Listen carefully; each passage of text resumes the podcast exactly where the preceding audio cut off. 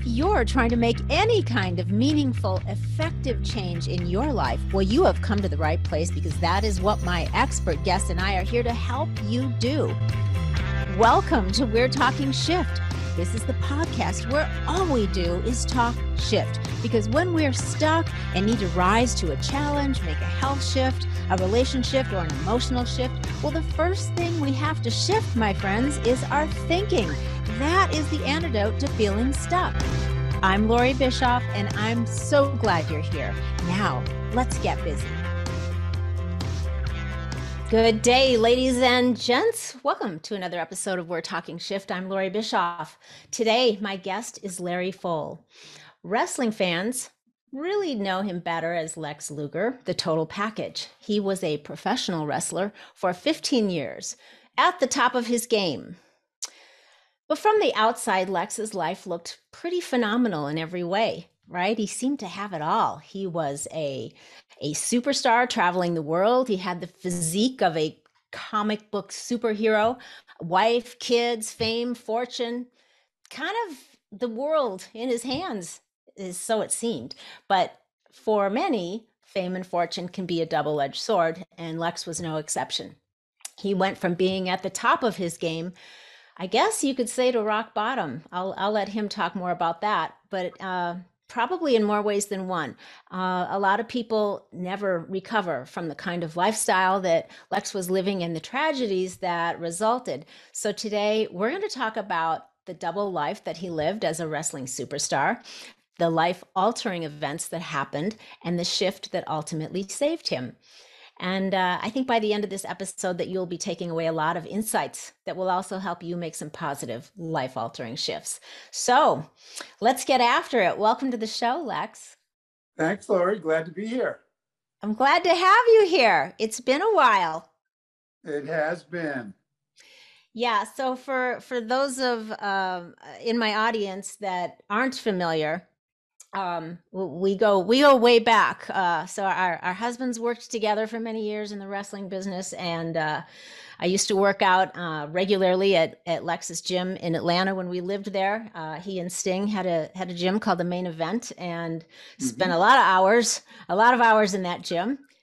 And uh, those are some actually some really good memories. I, I loved going there and and training and uh, seeing a lot of good faces, and it was a fun time. It was a really fun time. Um, you have come. Um, you've done a 180 in your life since I knew you back back in mm those days, and uh, you know I was listening to an interview that you did. I don't recall the gentleman's name, but um, when I was doing a little bit of homework here just to prepare for our interview today, for our conversation, and and I heard the gentleman. Um, he he said uh, that you nearly shared the same fate as Narcissus, the figure from Greek mythology, who was so impossibly handsome that he fell in love with his, his own image reflected in a pool of water. And even the lovely nymph Echo could not manage to tempt him from his self absorption. So that is who he compared mm. you to. And I was like, hmm, do you feel like that's accurate? Or was? Um, not too far off. Uh, no doubt, Lori.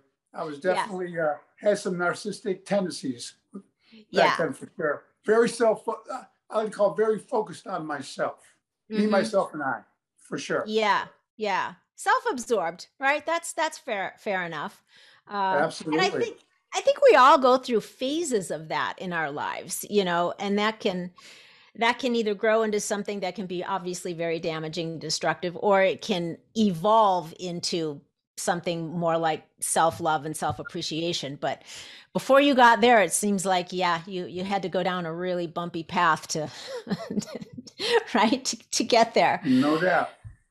So i was thinking i mean there's there's so much here um i thought it would be kind of interesting to start with you just giving like a super brief synopsis of of your story and then I want to circle back and kind of dive into the details and a little bit of the timeline. So, like for instance, let's just say that you were going to give a a movie producer a 60 second elevator pitch for your story about your life, about you know the the really meaningful parts here. What would how would you give him that synopsis? You have 60 seconds on an elevator. Right. Um, well, um, my life for the first 47 years was definitely a real roller coaster ride. I always thought it was a rise to the top. I was raised a very strong work ethic, which was good.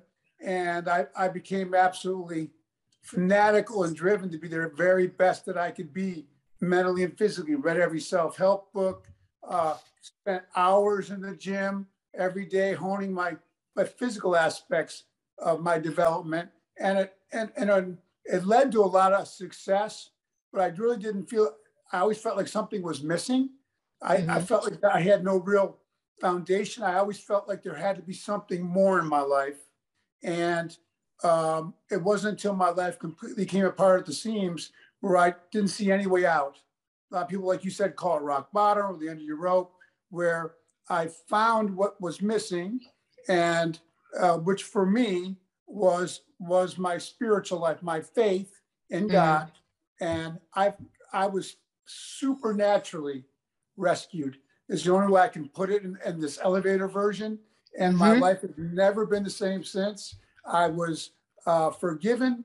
I was redeemed. I was uh, loved on by a lot of people who never gave up on me and mentored me and poured into my life and, and made the connection with not the, my physical aspects of my life, my, my emotional, mind, will, and emotions, and my spiritual side, and, and brought it all together to apply to my everyday life. And uh, that's kind of the where I'm at now. And I'm in a just thankfully in a, in a wonderful place in spite of having a spinal cord injury and losing 100 pounds of body weight muscle wise.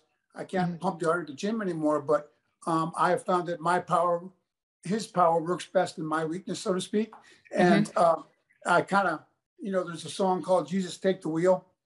Um, I was able to, which was very difficult for me because I was a real control freak. Uh, I feel yeah. like I, I, don't have to be in charge anymore. I can trust him with driving the car. So, and I'm yeah. along for the ride. And uh, so it's been a, it's been a wonderful journey since April 23rd of 06 when that happened. Yeah. So, you know, you, when you just mentioned about what you lost as far as your physical abilities, um, you lost weight, you lost your ability to, you know, push a lot of iron in the gym, all of the stuff that, you know, you were so good at, like so good at and so driven and so committed to. You also lost important people in your life. No doubt. Really important people. So, okay, before we get into that, like looking back now, um, because it's been a while, can you do you recognize now what should have been warning signs along the way that you were getting really kind of lost and off balance and things were maybe going in a direction that was not a good direction? Do you recognize now that there were signs that you just didn't recognize at the time? Oh my gosh, yeah. I ignored every red light, every every caution sign without doubt. I was I was a full speed guy, warp speed. Uh, like I said earlier, very driven, very mm-hmm. ambitious. I always rationalized or justified what really I, I was I was addicted to success and physical uh, being as physical as physically perfect as I could be the gym. But I found, but once again, there, I was never. People said, "God, you must have felt incredible." I always felt I had to look better. Uh, so there was. I, yeah. When I read your book, when I read your book, Lori, um, I, I was fascinated because when we try to fill our life with with money or fame or physical perfection, or we can get addicted to almost anything. Mine included ended up when all those other things, fame and fortune and glamour and money and uh, a beautiful family, a wife and you kids, out when I felt there's got to be more, I turned to some really negative mm-hmm. um, ways of exploring that with with drugs and alcohol, but I would never admit that I could be addicted to anything. I was mm-hmm. too disciplined. People, a lot of people yeah. told me, "Wow, Lex, I thought you'd be the last person to ever get addicted to drugs and alcohol. Well, I never thought I was until yeah. I was. Yeah, um, but when you think about it, your nature, just from, you know, from what I do know about you and just being around in the business that it, that you were in, obviously related to that, um, you know, your nature and in your in the way you're describing it too is you seem to be almost like a hundred percent obsessed with whatever it is you're into at the time. The whatever is important to you or you're into or that lights you up good or bad, you're into it a hundred percent, right? And All so right. those are, you know, when you have that kind of nature, that kind of personality, if it's directed at something good and positive, awesome. But if that's those same, you know, um, characteristics are directed to something that's things that are self-destructive or, or negative anyway, it, then you're going to go all the way in that direction too, just like you would the other way, right? I could have said better myself, Lori, without mm-hmm. a doubt. And, I, I, I always um, made excuses with the drugs. Oh, I, my body's getting kind of beat up, so I take some painkillers, and and um, I can stop anytime I want. I used to actually stop when things went really bad towards the end of the late '90s, early 2000s.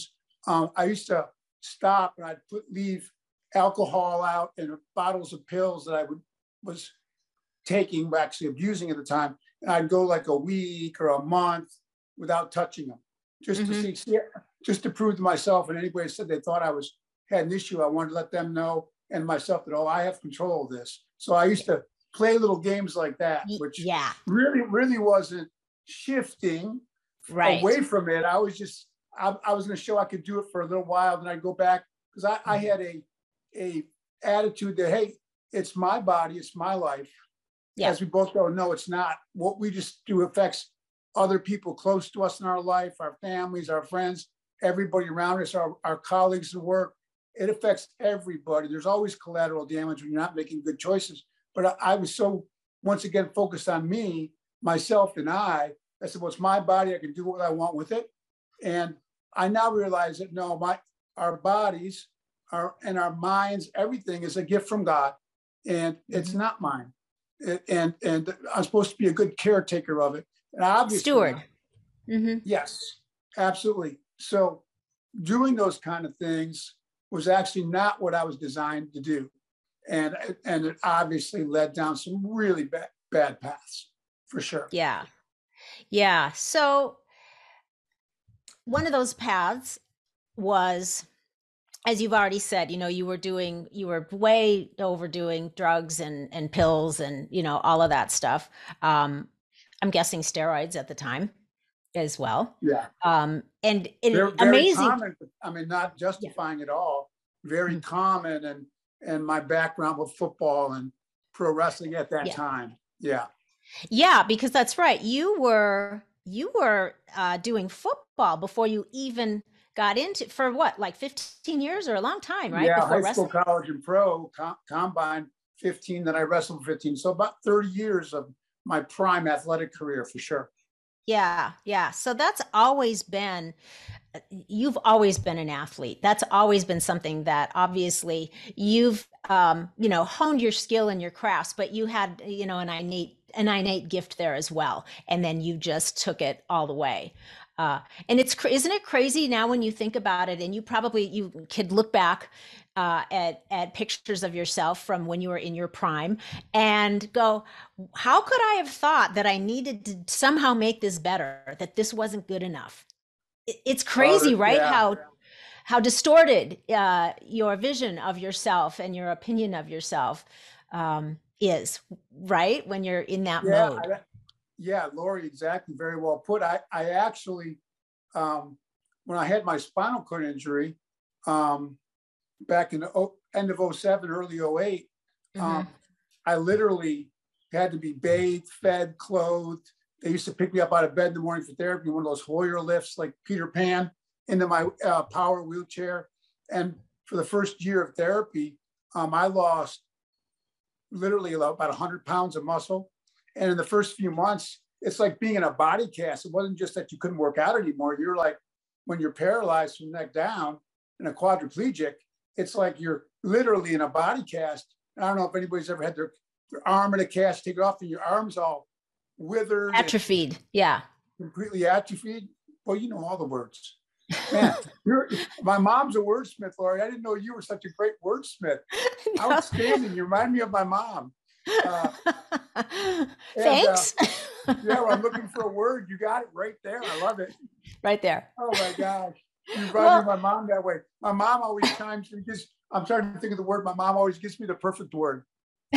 But, well, um, I'm, I'm going to try to I'm going to try to live up to mom's um, gift there. Yeah, and, I can tell right. you got that gift of being a wordsmith. But uh, I I I it's it was almost humorous that I spent all that time never wanting to miss a workout. The things I went to, not miss a workout. I could mm-hmm. fly to Europe and have no sleep, and I'd land and, and drink coffee and go to the gym, and and everybody else went to bed. Went to bed. I, I was so driven, and I couldn't miss a meal. Every three hours, the world had to stop for Lex Luger so I could have my chicken breast and and and protein and my meal every yeah. three hours and or a sh- or a protein shake or something. And a matter of after 30 years of that, um, and a matter of months, all that muscle was gone. The whole Isn't muscle that amazing? it was it's almost it's like wow. Shows how fleeting when you put you, all your uh, chips into mm-hmm. something that that can be transitional, whether it's another relationship with somebody else, mm-hmm. um, mm-hmm. your your job, your finances, your your even your physical uh, uh, nature of being a, a bodybuilder slash pro wrestler slash pro footballer when when you're putting something that can any time for whatever reason could change you really don't have once again a firm foundation uh, uh your life yeah. is based on. Right right. You've you've built everything on something outside of yourself because even your body is outside of yourself you're right, right? you're mm-hmm. outside mm-hmm. of who you are you're you're the very being of you that's your inner world and that's untouchable it's it's it's invulnerable but the body on out that's your outer world and when you build everything on that you're right i i agree it's um it's not a firm foundation and when all of those outer things get taken away from you like they did with you for the most part from Absolutely. your body on out you lost those physical abilities along with people that you loved and you know career opportunities whatever all gone and then you had nothing to do but lay there and all you had were your thoughts all you had was yourself. That was a radical shift for you, obviously. No I mean, doubt about it. Yeah. So, God, there's so much good stuff here. I would, I would, well, and I say that, you know, not uh, not because I'm like the entertainment value of a good story, but I say that because there are so many people that go through either something similar to what you did or their own version of what you did and and they don't they're not able to pull out of it they don't they don't recover and they're not resilient and so when I say there's so much good stuff here, because I know what's coming up as we continue to talk is going to be an answer for a lot of people that are searching. So that's what I mean. Um, that's what I'm talking about. What before the accident uh, where you couldn't move before that though you know let's talk a little bit about when you were starting to really things were spiraling out of control and probably i guess that culminated with the incident with liz. Is that right? Do i have that c- close? Um, uh, yeah timeline wise very, very i mean things got things went, went on and got worse uh, for okay. a couple years after that. Just when you th- people thought, boy, if that's not his wake up call. So everybody, okay. believe it or not, predicted. Uh, I believe at the time when people were make placing bets on whether uh, me or Scott Hall at the time were going to be the next ones that, that were going to be found literally dead in a hotel room somewhere. Sure. I was sure. living in a hotel at the time. Wow. And you were you had were all my stuff in storage. No, I uh, I had uh, I once I was speaking in front of uh, some people, and I told them how I lost my my wife and my kids and my marriage and my my house and all my all I lost. He goes, he goes, and the guy came up to me, hey, I enjoyed hearing your story, but he, the guy set me straight. Thorny, he goes, he looked at me in the eye, he goes, Lex, you didn't lose him. He goes, you gave him up. Ooh. out. Bam. That boy, was that true, right? It is true. For, I gave it up for drugs and alcohol and all those different things that I was trying to pacify myself to find what what I what I couldn't figure out was missing in my search for completeness in all the wrong ways, in all the wrong directions, all the wrong paths. So yeah, I I gave them up, and those those nearest years and the profound effect I had on others, including Elizabeth, uh, who was a very sweet spirited girl, and she wanted to hang out with me, and so she felt like I mean I should do what he does and take pills and drink alcohol. She was 110 pounds. I was 270 pounds. And the uh, unfortunately, tragically, she overdosed and I didn't. And um yeah, so let's let's let's talk about that for a second. So for for for my audience and people that aren't and, and weren't wrestling fans uh, Liz was not only a friend of mine, but she was also in the wrestling business as an on air an on air character for many years, Miss Elizabeth, and um, ultimately her and and Lex um, had a relationship, and this would have been, I guess, your secret life, right? Because you were married with right. a family. So I was when this, we met. Liz was married to a guy down right. in Miami, and I was married to, to my wife Peggy at the time. And Correct. the one thing I said, well I used to see the guys that had uh, a work related relationship. I go, wow, why would you do that? Uh, boy, I would never do that. Boom. It happened. It happened gradually over a period of years in the late 90s until we were in a full blown extramarital affair, both of us. She left, her husband moved to Atlanta, and our, our and we I literally had a east side, west side story going on. I would yeah. stay with my family over in Sugarloaf Country Club in Atlanta at night and sleep there. And I go over to the gym, work out, and hang out with Liz during the day because my gym was on the west side of Atlanta. Right. Complete, right. Almost, like complete double life. Oh. And how how long did that go on? Oh wow, a few years. Yeah. So so we uh and we we obviously my husband and I and my family we lived in Atlanta at the time as well. And you know we would all be in the gym often training together and or seeing you guys. And um, Liz was a friend and you know we we did stuff together. Um, and then we moved in 2000 to um, Arizona. And I don't remember the year but not long after that I got a call that Liz had died. Mm. um what year was that Lex? 04 was 04 so it was a few years yeah. And not gonna lie, I was really pissed at you for a while. uh, you and Eric both, no doubt. Uh, you know, um, and uh, just for a while, you know, because I, I was. I mean, Lori, just I, so you know, I still have massive, at times, hatred from Elizabeth fans on social media and stuff, and I totally, I get it.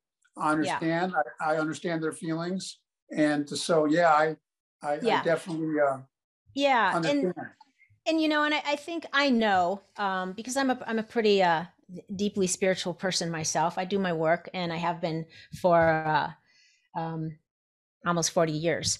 So i think that when you know when there's a loss somebody that we care about our first instinct or our first response is usually to look for who or what is to blame because we're mad and we're angry and we're upset and we're sad and that loss you know is just like somebody's at fault here. And you know there's there's that energy that wants to find a place to land. So you know uh so of course was was pretty pissed. But you know once the emotions calm down and you stop um thinking only with emotions and you start to think with your with your head too um clearly it came around to the realization that Liz was an adult and she made adult decisions. And I think that, you know, the the anger is that when you even though she was an adult and people in that kind of situation are adults, but you get mad when you know that they are being influenced and you're like, but the other person, yeah, they didn't make them do anything. But when you know you have influence, that's where you're like, really would you know you wish that person would have used that influence in a way that wasn't so harmful all of that being said you know i, I don't have any of those feelings anymore because everything just you know things well, happen you know, as, as they people, happen a lot of people um, who are like big Lex Luger fans, like want to let me off the hook completely. I'm like, well, no, no. They go, well, you didn't force her to take drugs. She made her own decision, and and I go, yeah, but you know, was I was I a contributing fact effect to that tragedy? I go, absolutely. I had a profound influence on it on her at the time, and mm-hmm. I go, and I go, so um, did I play a role and and what happened and and her death? I go, absolutely. So don't let me off so easy. Once again, when we talked earlier, when you're making those kind of decisions, like it doesn't affect just you. The lifestyle I was living greatly affected my family and Elizabeth and all those around me. And, and, yeah. and tragically, in her case, uh, the ultimate uh, tragedy. Yeah. Yeah. No doubt. Uh, and I appreciate you. I appreciate you saying that. Don't let you off the hook. But honestly, you know, I I feel like when when anyone is going through whatever their stuff is they're going through and and something that we consider a tragedy um, ensues. And in this case you know somebody ends up dying.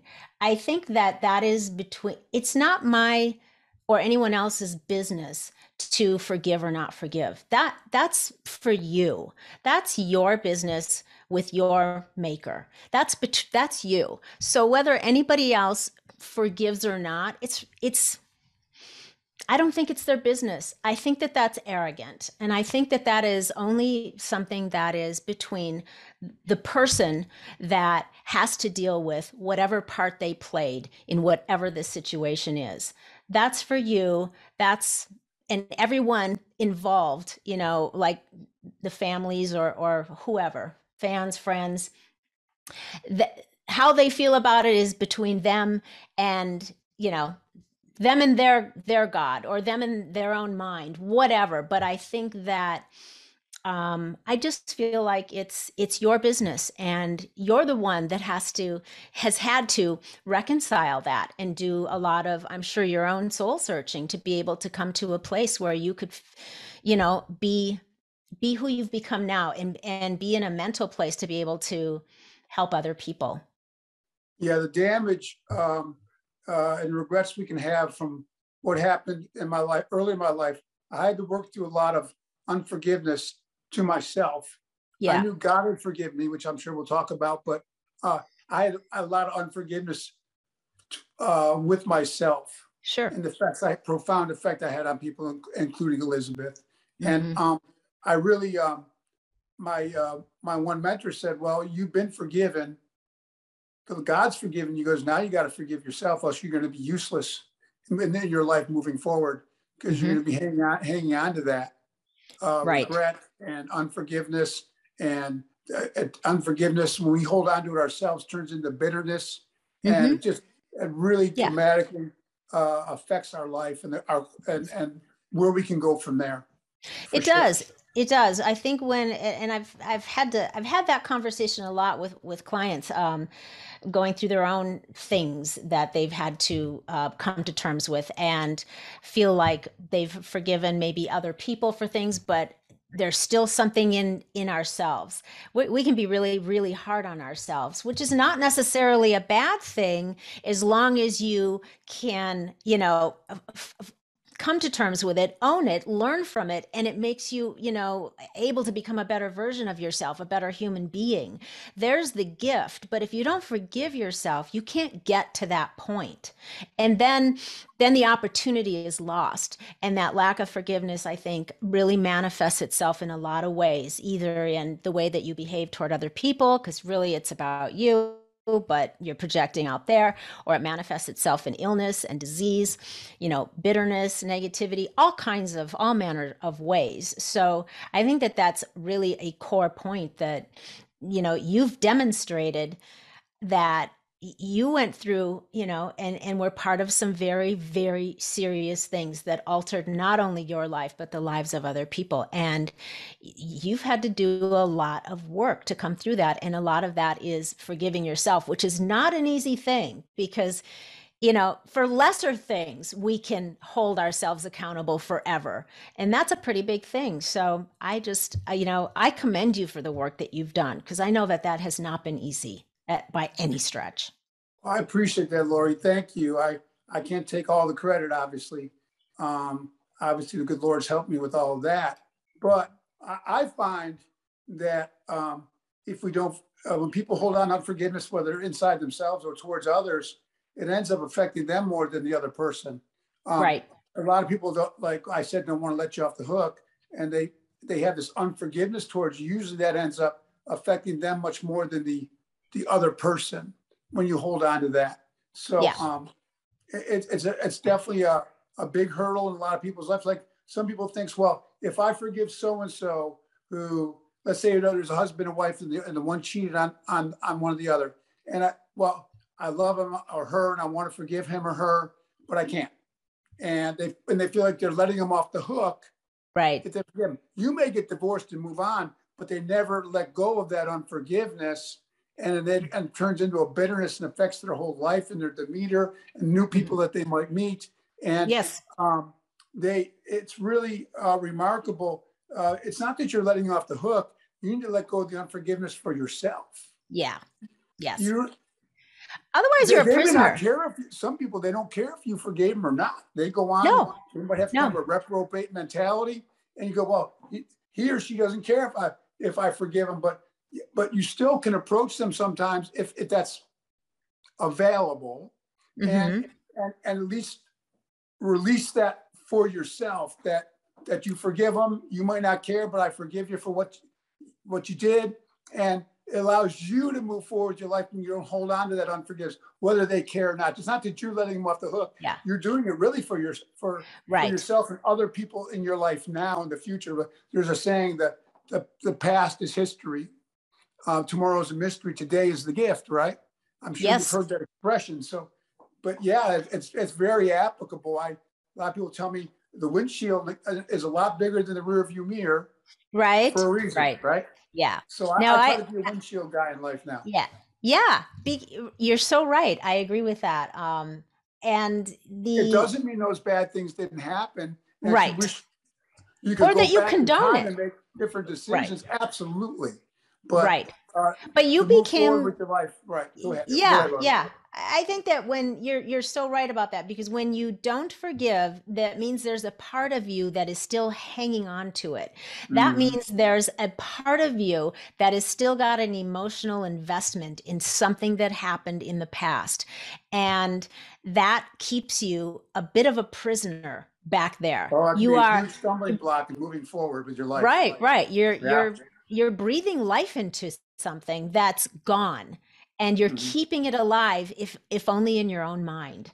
And you're right it's then it it becomes a block for moving forward positively effectively. Right. I i know you work with people as a life coach lori.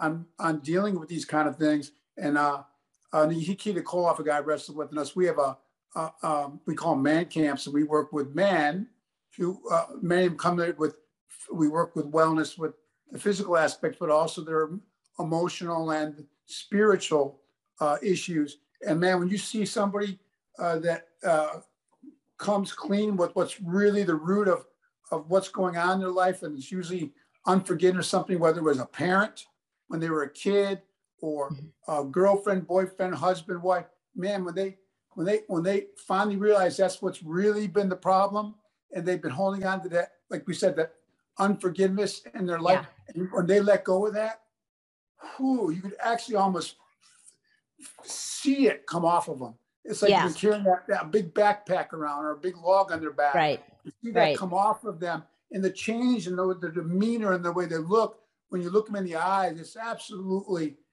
so awesome. It's so incredible to see and witness. That's beautiful. That's an yeah. amazing thing. I love that you're doing that. I think that that's very cool. Um, and when, before we sign off at the end of this, I want to make sure that you um, talk about where people can find out more about that because I think it's mm-hmm. a much needed, a much needed thing. Um, so let's talk about all right. The whole thing with Liz happens, um, but that that wasn't the end for you. You were still spiraling then. So what? How, take me from there to a stubborn man from there right to the act to however this injury occurred so i don't know even actually exactly how that right. happened so get me there next more drugs more alcohol more drugs more alcohol more drugs more alcohol um, I'm so thankful to be on this podcast with you right now. I'm so thankful every day I wake up that God's given me a second chance because so many of my colleagues didn't make it. I, I was in a hotel, living out of a hotel, put all my, my so-called stuff in storage and was living out of a, out of a hotel room for a year and a half.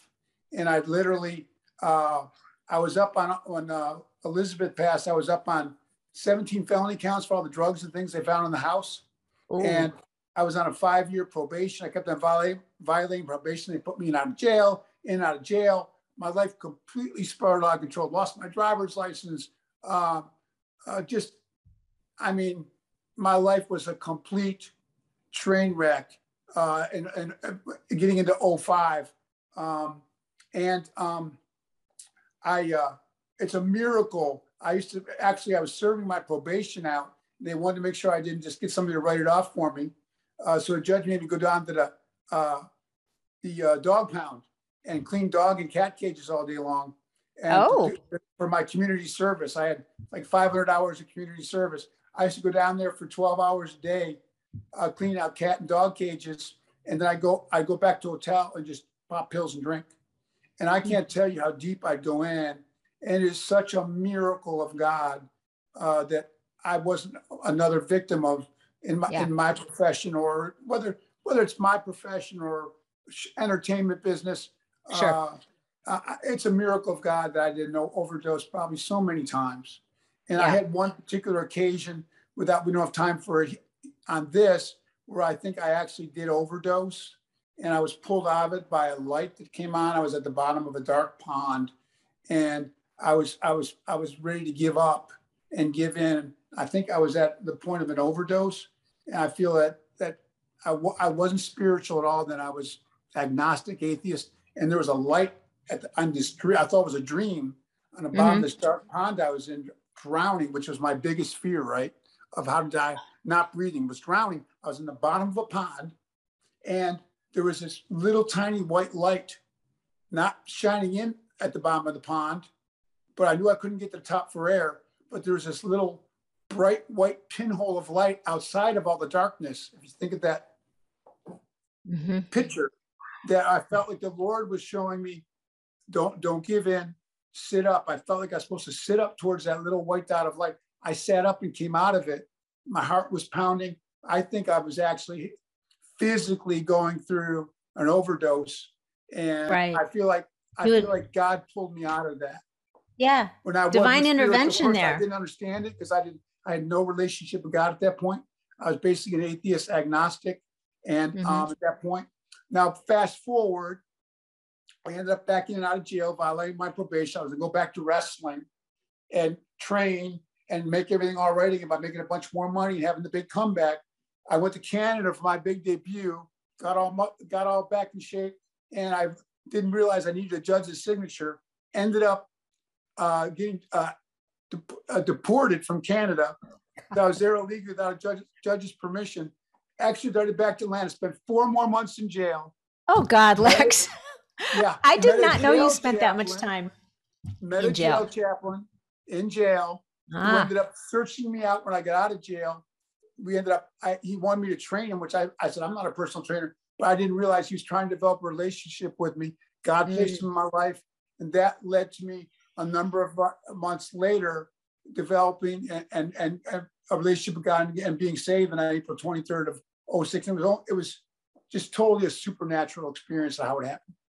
Wow. So God that led to, thankfully, his... then, I, to bring you up to speed, I, I got radically saved, like like Apostle Paul on road to Damascus when he was blinded, then and got saved, and then fell off his horse and a year and, and people loved me and poured into me and and discipled me and taught me how to pray and read the Bible and apply it to my, its principles in my life. And uh, a year later, I, I got I woke up in the hotel room paralyzed from neck down. Thank God, Sting, my very good friend Sting, who's also a believer and my brother in Christ, said that he he believes that if I had that spinal cord injury, injury prior to having the my relationship I now have with the Lord. He goes, mm. you would have, he goes, you would have offed yourself. You would have, he said, I, I, I, you might be right. Found a way to commit suicide or something. You might be right. Yeah, because like you, go, going back, I was so tied into the physical right. who that was yeah. that I, I, I, probably wouldn't want to go on that way. No, you you wouldn't have had that. In a wheelchair. Yeah, you wouldn't have had that resource of of of God to that foundation that foundation and that place to go that that that's the lifeline right that's where you go right. when when you know things are shaking and the house is crumbling um so interesting. there's a saying on christ the solid rock i stand uh, all else is shifting sand i now had that rock christ meaning the rock as my foundation so even though i had a catastrophic spinal cord injury and was in a uh, power chair for two first for two years and ended up becoming by the grace of God a functional quadriplegic where I can stand and, and live on my own. I was supposed to need 24 hour care, being fed, fed, bathed, taken care of around the clock the rest of my life. And I can now live totally independently. I can stand and walk some and, and yeah. drive a, a, regular car. And uh, I'm so thankful, Lori,